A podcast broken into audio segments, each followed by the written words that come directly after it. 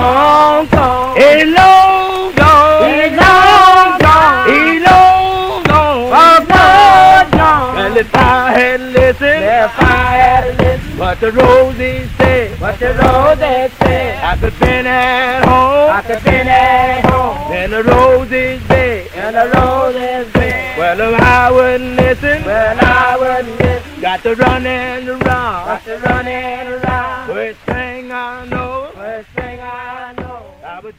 19. yüzyılın sonları ve 20. yüzyılın başlarında Amerika Birleşik Devletleri'nde yaşanan sanayileşme sürecinde siyahi insanlar mavi yakalı işçi popülasyonunun önemli bir parçasını oluşturuyordu. Bu dönemde siyahiler özellikle güney eyaletlerinde birçok farklı sektörde mavi yakalı işlerde çalışıyorlardı.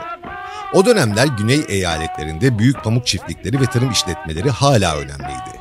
Siyahiler bu tarım işletmelerinde mavi yakalı işçi olarak çalışıyorlardı. Tarım işleri sıcak, zorlu ve düşük ücretli işlerdi. Sanayileşmenin bir sonucu olarak da bir yandan demir yolları ve inşaat sektörleri büyüyordu. Siyahi işçiler demiryolu hatlarını inşa etmek ve bina yapımında çalışmak gibi fiziksel işlerde de istihdam ediliyorlardı.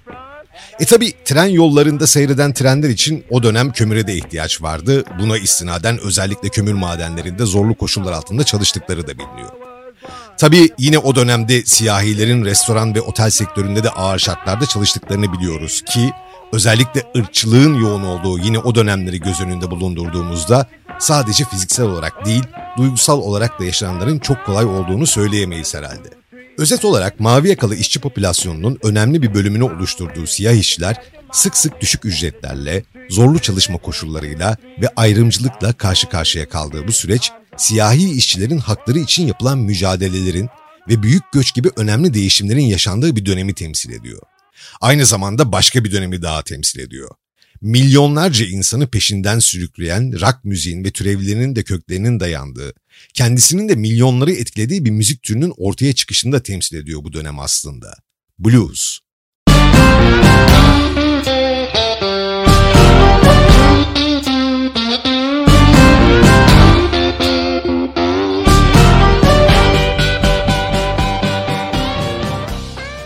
Evet, blues 19. yüzyılın sonlarına dayanan ve Amerika'da doğmuş bir müzik türü. Aslında daha derinlere gidersek blues'un ilk tonlarının doğuşunun Afro-Amerikalı kölelerin Amerika'ya getirildiği döneme kadar gitmekte olduğunu da görüyoruz. Köleler zorlu yaşam koşullarını ve ayrımcılığı bir yolla ifade etmek için müziği kullanmışlar. Tarlalarda çalışırken bir araya gelerek bu müziği icra etmişler ve sonradan blues olarak adlandırılacak olan bu türü yaratmışlar. Bu şarkılar hem işleri hem de yaşadıkları dönemin zorluklarını anlatan bir ifade biçimi olmuş. Kölelik sisteminin 1865'te sona ermesi bu müziğin yayılmasında önemli bir faktör olarak öne çıkıyor. İlk olarak Afro-Amerikalılar arasında yaygınlaşan bu tür, köleliğin sona ermesiyle önce siyahilerin, ardından Amerika'nın her yerinde duyulur hale gelmiş. Blues müziğinin ana aksı aslında sizlerin de bu gidişattan fark edebileceğiniz gibi toplumsal konuları ele alıyor ve acı, yoksulluk, isyan ve hor görülme gibi temaları işliyor. Bu müzik türünün kökünün hangi bölgelerde olduğuna bir bakalım mı buralara kadar inmişken? Blues müziğinin tarihi Amerika'nın Mississippi deltasında kök salmış. Köleliğin kaldırılmasının ardından da bu müziğin özgürce icra edildiği yerler oluşuyor. Toplumsal değişimlerin de yaşandığı bu dönem blues müziğinin şekillenmesinde önemli bir rol oynuyor.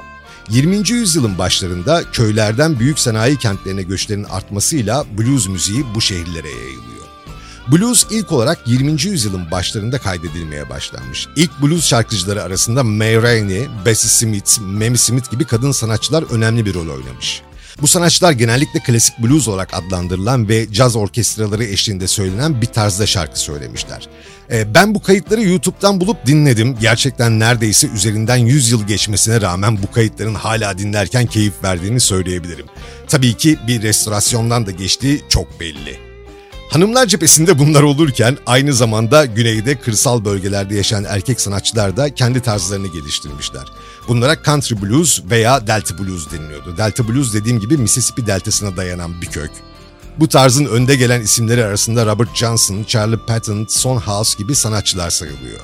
1930'lu yıllarda büyük ekonomik kriz nedeniyle başlayan ama özellikle tabii ki Güney Amerika'daki daha baskın ırkçılık ve insani olmayan çalışma koşulları ve birçok benzer durum 1950'lere kadar süren bir göç dalgasını da başlatıyor. Bu göç esnasında da pek çok blues sanatçısı kuzeye göç ediyor. Bu göç blues müziğinin de değişmesine yol açıyor. Kuzeydeki büyük şehirlerde elektrikli gitar, bas gitar ve davul gibi enstrümanlar kullanarak daha sert ve daha ritmik bir blues tarzı ortaya çıkıyor ve buna Chicago Blues deniliyor. Evet, yılları biraz daha hızlı saralım. 1940'lı yıllarda ve 50'li yıllarda blues müziği daha da yaygınlaşıyor ve popüler kültürün bir parçası haline geliyor. Blues müziği bu dönemde jazz, rock and roll, soul, funk gibi pek çok müzik türüne ilham veriyor ve etkiliyor. Aynı zamanda Avrupa'da da büyük ilgi görüyor ve Britanya'da yeni bir blues akımının doğmasına neden oluyor. Bu akımın önde gelen isimleri arasında Eric Clapton, The Rolling Stones, The Beatles gibi sanatçılar ve grupları sayabiliriz tabii ki. Tabii dediğim gibi dönem isimleri olarak almayın bu isimleri. Britanya'da blues müziğinin etkileri ile yeşeren isimler saydıklarım. 1960'lı yıllarda blues müziği daha da çeşitleniyor ve farklı bölgelerde farklı tarzlar ortaya çıkıyor. Texas Blues, Louisiana Blues, Memphis Blues, Kansas City Blues, West Coast Blues gibi alt türler gelişiyor. Anacım tamam federal devletsiniz de bu nedir ya? Bu türlerin önde gelen isimleri arasında B.B. King, Albert King, Freddie King, Krallar Çağı, Buddy Guy, John Lee Hooker, Steve Ray Vaughan gibi sanatçıları sayabiliyoruz. Ama tabii bu yıllarda Amerika'da rock'n'roll'un patlamasıyla ve gelişiminde blues'un katkısında es geçemeyiz. Elvis Presley, Chuck Berry ve diğerleri blues'un ritimlerini ve duygusal derinliğini rock müziğe taşıyorlar. Bu dönemde bu notalar ve ritimler daha geniş bir müzik izleyici kitlesine ulaşıyor tabii ki. 1970'li yıllarda blues müziği daha da modernleşiyor ve elektronik enstrümanlar, synthesizer'lar ve efektler kullanılarak yeni bir tarz oluşturuluyor. Buna da elektrikli blues deniliyor. Bu tarzın önde gelen isimleri arasında Jimi Hendrix, Johnny Winter, ZZ Top gibi sanatçıları sayabiliriz. 1980'li yıllarda blues müziği daha da geniş bir kitleye ulaşıyor ve pek çok film, televizyon programı ve reklamlarda kullanılmaya başlanıyor. Tabi bununla birlikte aynı zamanda dünyanın farklı yerlerinde de ilgi görmeye başlıyor. 1990'lı yıllarda ise blues müziği daha da canlanıyor ve pek çok genç sanatçı tarafından yeniden yorumlanmaya başlanıyor. Aynı zamanda rock, metal, punk, rap gibi müzik türleriyle de birleştirilerek yeni bir tarz oluşturuluyor. Buna da alternatif blues deniliyor. Bu tarzın önde gelen isimleri arasında John Lang, Cap Mo, Ben Harper, The Black Keys gibi sanatçıları sayabiliriz. Blues müziği bugün hala yaşayan ve sürekli yenilenen bir müzik türü. Blues, Afro-Amerikalılara özgü bir müzik türü olarak kabul edilse de günümüzde dünya genelinde yaygın bir şekilde icra ediliyor. Irk, cinsiyet ve sosyoekonomik grup ayrımı yapmadan insanlar blues müziğini çalıyorlar ve dinliyorlar. Peki neden blues demişler bu müzik türüne? Burası için de birkaç küçük belirtmem gereken bir şeyler var. Sonrasında ise çok müthiş bir bağlama geleceğiz. Blue yani mavi renk üzüntüyü, melankoliyi, bilgeliği ve güveni simgeliyor. Blues şarkıcıları hikaye anlatmaktan ziyade duygularını ifade ediyorlar. İfade edilen duygu genellikle hüzün veya melankolidir. Genellikle aşk sorunlarından kaynaklanır. Ancak aynı zamanda baskı ve zor zamanlardan da kaynaklanıyor. Daha öncesinde de size anlattığım gibi. Dolayısıyla bu türün çıkış noktasını da anlattım size ve buradan da çıkışı ve kat ettiği yola baktığımızda da anlamı ile mükemmel bir eşleşme olduğunu söyleyebiliriz. Ve işte size daha da mükemmel bir eşleşme. Blues müziğin iki efsane isminin bir albümde buluşması ve başyapıt bir albüm. Öneriyorum. B.B. King ve Eric Clapton'dan geliyor. Riding with the King. Albümü alış zamanımı hatırlıyorum. 90'ların sonu 2000'lerin başı. Sadece Türkiye'de değil tüm dünyada müthiş bir müzikal zenginliğin olduğu, tüm türlerin çok iyi eserlerin çıkardığı zamanlardı. Zaten albümün çıkış tarihi de 2000 yılı. Benim de elime geçen tür ayırt etmeksizin her şeyi dinlediğim, deli gibi müzikal oburluğumun olduğu dönemlerde o yıllar. Bir de şöyle bir durum var o zamanlara dair. internetin daha yeni bir popüler mecra haline geldiği ve müzik servislerinin de henüz çıkmadığı zamanlardı. Yani bir albümü ya da şarkıyı dinleyecekseniz en fazla dijital olarak Winamp'in koyunu ile haşır neşir olduğunuz zamanlardı. Yani bugünkü gibi hipersonik bir hızda müzikal tüketim yoktu. Dolayısıyla bir albümü aldığınızda kaset ise bandı eskiyene kadar döndürüp döndürüp dinlediğiniz, CD ise artık çizik cırtlamaları gelene kadar albümleri ve şarkıları kitap okur gibi özümsediğiniz son zamanlardı. Riding with the King'i de ilk dinleyişlerimde böyle bir zamana denk geliyor. Tabii Eric Clapton ile tanışmam daha küçük yaşlarıma denk geliyor bu arada. Sezen Cumhur Önal sağ olsun 80'lerin popüler yabancı müzik programı Müzik Yelpazesi'nde Paul Newman ve Tom Cruise'un oynadığı Paranın Rengi filminin soundtrack'inde yer alan It's in the Way That You See'de yer vermişti. 80'ler pop rock temasını da taşıyan mis kokan şarkıya bitmiştim o zamanlar. Tabii daha sonraki yıllarda Eric Clapton'ın nasıl bir üstad müzisyen olduğunu öğrenecektim ve bu şarkıdaki gitar rifflerini fark edecektim. Benim için sadece bu şarkı o dönem havalı hisleriyle favorilerim arasında yer alıyordu. Ama ben Eric Clapton babadan önce B.B. King büyük babadan başlayayım. B.B. King 1925 yılında Mississippi'de bir pamuk çiftliğinde doğmuş. Çocukluğunda gospel yani kilise müziğiyle tanışmış ve o yıllarda gitar çalmayı öğrenmiş. 1940'ların sonunda Memphis'te bir radyo istasyonunda DJ'lik yapmaya başlamış. Burada Blues Boy, Blues çocuğu lakabını almış. Bu lakap zamanla BB olarak kısalmış. Aha. 1951 yılında Three O'Clock Blues adlı ilk hitini yapmış. O günden sonra da neredeyse durmadan konser vermiş, albüm kaydetmiş ve blues müziğini dünyaya tanıtmış. B.B. King'in gitar çalma tarzı akıcı nota bükümleri, titreşimli vibrato ve keskin picking ile karakterize. Picking, penanın tellerde yukarıdan aşağıya ve aşağıdan yukarıya vurulmasına verilen isimdir. Kenarda dursun. Gitarına Lucille adını vermiştir bu arada. B.B. King'in en bilinen şarkıları arasında The Thrill Is Gone, Sweet Little Angel, Rock Me Baby, How Blue Can You Get gibi şarkıları sayabiliriz. B.B. King 2015 yılında 89 yaşında müthiş kaliteli bir müzik hayatını geride bırakarak hayata gözlerini yumdu. Gelelim babaya Eric Clapton. Eric Clapton 1945 yılında İngiltere'de doğmuş. Gençliğinde blues müziğiyle ilgilenmeye başlamış ve gitar çalmayı öğrenmiş. 1963 yılında The Yardbirds adlı gruba katılmış. Bu grupla birlikte de For Your Love adlı hit şarkılarını yapmışlar. Ancak Clapton gruptaki pop müzik yöneliminden hoşlanmayarak 1965 yılında ayrılık kararı alıyor. Ki o dönem pop müzik yöneliminden hoşlanmıyor ama Yıllar sonra kendisinin de pop müziğe kaçan birçok şarkısını sayabilirim. Gençlik ateşi işte. Ama belki o yoldaki sadakatini korumasaydı bugünkü Eric Clapton'da göremeyecektik. O da ayrı bir mevzu. Neyse bu çıkışın ardından Clapton, John Mayall and the Blues Breakers adlı gruba katılıyor. Bu grupla birlikte Blues Breakers with Eric Clapton adlı albümü kaydediyorlar. Yine bu albümdeki gitar performanslarıyla büyük beğeni topluyor. 1966 yılında ise Jack Bruce ve Ginger Baker ile birlikte Cream adlı süper grubu kuruyorlar. Bu grupla birlikte Sunshine of Your Love, White Room, Crossroads gibi klasikleşen şarkılar yapıyorlar. Cream 1968 yılında dağıldıktan sonra Clapton, Blind Fates, Delaney and Bonnie and Friends, Derek and the Dominos gibi farklı gruplarda çalışıyor. Derek and the Dominos ile birlikte Layla and Other Assorted Love Songs adlı albümü kaydediyorlar. Bu albümdeki Layla şarkısı Clapton'ın en önemli şarkılarından biri olmuştur. Orijinaliyle birlikte tabii MTV Unplugged versiyonunu da dinlemenizi altını kalın kalın çizerek tavsiye ediyorum. 1970'li yıllarda solo kariyerine ağırlık veren Clapton, I Shot the Sheriff, Wonderful Tonight, Cocaine, Tears in Heaven gibi şarkılarla başarılarını sürdürüyor. Clapton'ın gitar çalma tarzıyla blues, rock, pop, soul gibi farklı müzik türlerini harmanladığını görüyoruz. Eric Clapton günümüzde de aktif olarak müzik yapmaya devam ediyor ve umarım ki edebildiği kadar etsin. Çünkü evet çok çok iyi bir yorumcu Eric Clapton fakat ötesinde müzik tarihinin belki de en en iyi gitaristlerinden birisi ve hani derler ya konuşturuyor diye işte öyle bir yerlerde kendisi. Zaten B.B. King ile yaptıkları albümde şunu duyuyor kulağınız bir süre sonra neredeyse. Evet vokallerde düet var ama belli bir süre sonra gitarların karşılıklı konuşmaya başladığını hissediyorsunuz. Fakat işte bu zirve noktasına geliş aslında çok uzun zaman öncesine dayanıyor. Eric Clapton ve B.B. King 1968'de New York'taki Cafe Au Go Go'da yaptıkları ilk doğaçlama performanstan bu yana birçok kez yollarını kesiştirmiş olsalar da birlikte bir stüdyoya girmeleri için milenyumun sonuna kadar beklemeleri gerekmiş.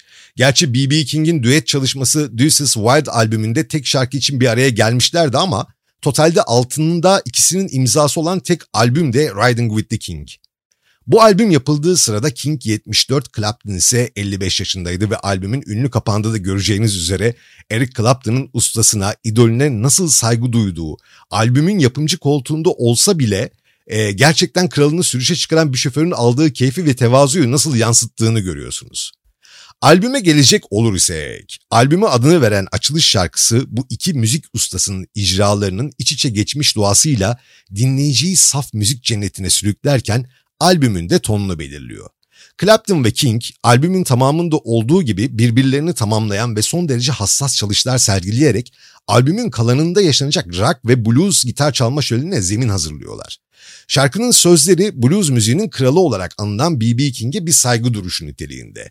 Şarkı Clapton ve King'in birlikte yola çıkarak blues müziğini yaymalarını anlatıyor.